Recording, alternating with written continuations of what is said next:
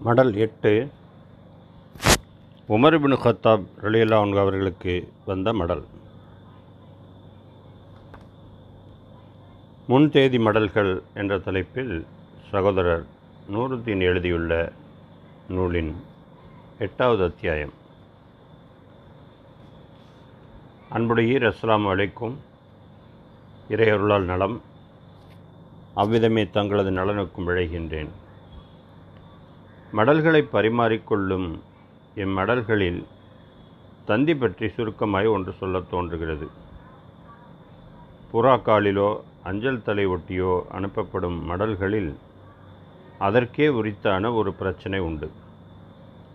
காலதாமதம். சாவகாசமாக ஓரிரு நாளோ ஒரு மாதமோ கழித்துத்தான் அனுப்புநரின் செய்தி பெறுநரை அடைந்து வந்தது. அதனால் கணினி தோன்றி இணையம் தோன்றா கற்காலத்தில் அவசர ஆத்திரத்திற்கு தகவல் சொல்ல தந்தி. அவசரம் சரி அதென்ன ஆத்திரம்? என்று ஆர்வப்படுபவர்களுக்கு ஒரு கதை. கற்பனை அல்ல நிஜம்.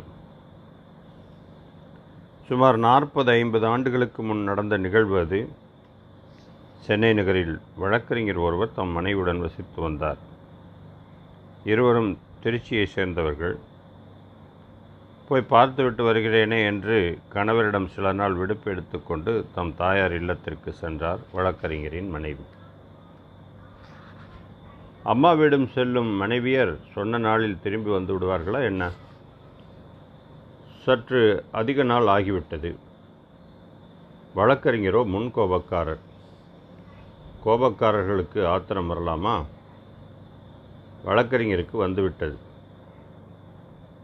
அதட்டி கடிதம் எழுதி உடனே கிளம்பி வா என்று உத்தரவிட அவருக்கு பொறுமை இல்லை கடிதம் சென்று சேர குறைந்தபட்சம் ஒரு நாள் ஆகிவிடும். அதனால் தந்தி அனுப்பினார். வாசகம் start or stay.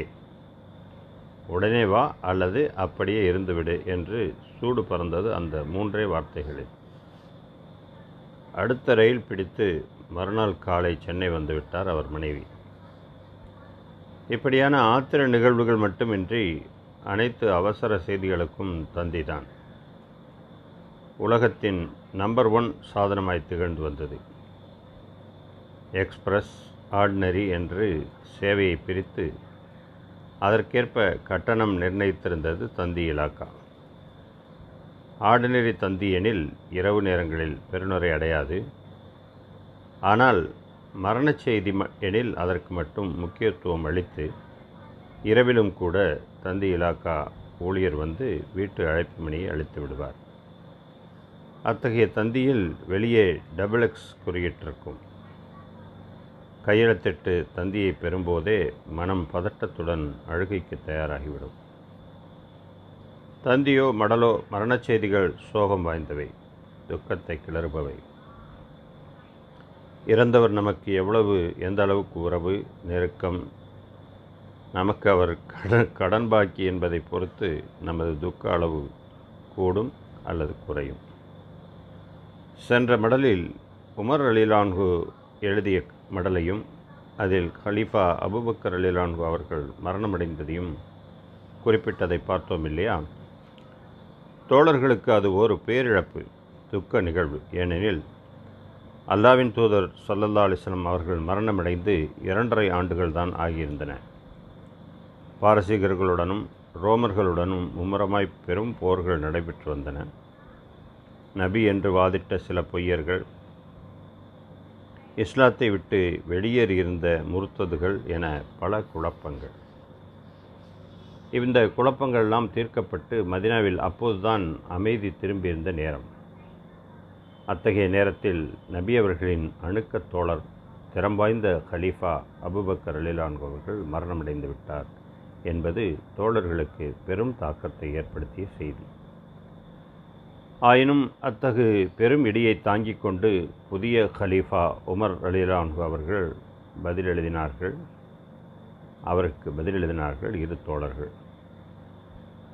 Abu Ubaida இப்னுல் ஜர்ரா முவாத் இப்னு ஜபல் ஆகியோரிடமிருந்து உமர் இப்னு கத்தாபுக்கு என்று தொடங்கியது அம்மடல். அஸ்லாம் அலைக்கும். இணையற்ற அல்லாவை நாம் புகழ்கிறோம். தாங்கள் நிர்வாகத்திற்கு பொறுப்பேற்று கொண்டு விட்டீர்கள் என்பதை அறிந்தோம். உமர் அவர்களே தாங்கள் இப்போது முகமது சல்லல்லா அவர்களுடைய உம்மத்தினருக்கு பொறுப்பாளர். தங்களிடம் நண்பர்களும் வருவார்கள் எதிரிகளும் வருவார்கள். மேல்குடி மக்களும் வருவார்கள் சமூகத்தின் கீழ்மட்டத்தினரும் வருவார்கள். வலிமை உள்ளவர்களும் வருவார்கள் பலவீனமானவர்களும் வருவார்கள். அவர்கள் அனைவருக்கும் உம்மிடம் நீதி கோரும் உரிமை உள்ளது. ஆகவே உமர் அவர்களே நீங்கள் விஷயத்தை எப்படி கையாள்வீர்கள் என்பதை சிந்தித்துக் கொள்ளுங்கள். ஒரு நாளை பற்றி நாங்கள் உமக்கு நினைவுறுத்துகிறோம். அந்நாளில் மக்களின் மனங்களில் உள்ள ரகசியங்கள் வெளிப்பட்டுவிடும்.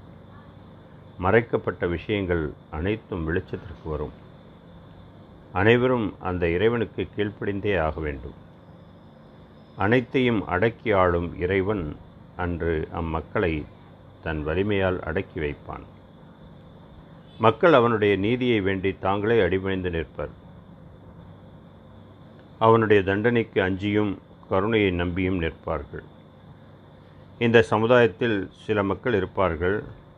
அவர் வெளித்தோற்றத்தில் சகோதரர்களாகவும் மனத்திற்குள் எதிரிகளாகவும் இருப்பார்கள் என்பதை நாங்கள் செவியேற்றிருக்கின்றோம். அத்தகைய செயல்களிலிருந்து நாம் அல்லாவிடம் பாதுகாவல் தேடுகிறோம். இந்த மடலை தற்பத்தம் கொள்ள வேண்டாம். எந்த நோக்கத்துடன் எழுதியுள்ளோமோ அதற்கு மாற்றமாக கருத வேண்டாம். அஸ்லாம் அலைக்கும் வரமத்துல்லா வாழ்வு மரணம் சுகம் துக்கம் என்று எந்த நிலையிலும் இறைவனின் நினைப்பும் அச்சமும் அவர்களிடம் குடியிருந்தன. புதிய ஆட்சியாளர் தமக்கு தலைமை பொறுப்பு அளித்தவர் என்பதற்காக எத்தகைய சமரசமோ பாசாங்கோ முகத்துதியோ அறவே இல்லை. மாறாக இறைவனை பற்றிய அச்சத்தை அறிவுறுத்தித்தான் மடல் அனுப்பப்பட்டிருக்கிறது. உள்ளொன்று வைத்து புறமொன்று சொல்லும் எண்ணம் இல்லை என்பதை வலியுறுத்த அம்மடலின் இறுதி பத்தியில் ஒரு விஷயத்தை பற்றி கவலை தெரிவித்திருக்கிறார்களே. அதை இன்றைய நம் நிலையுடன் ஒப்பிட்டு பார்த்தால் விந்தையா இல்லை?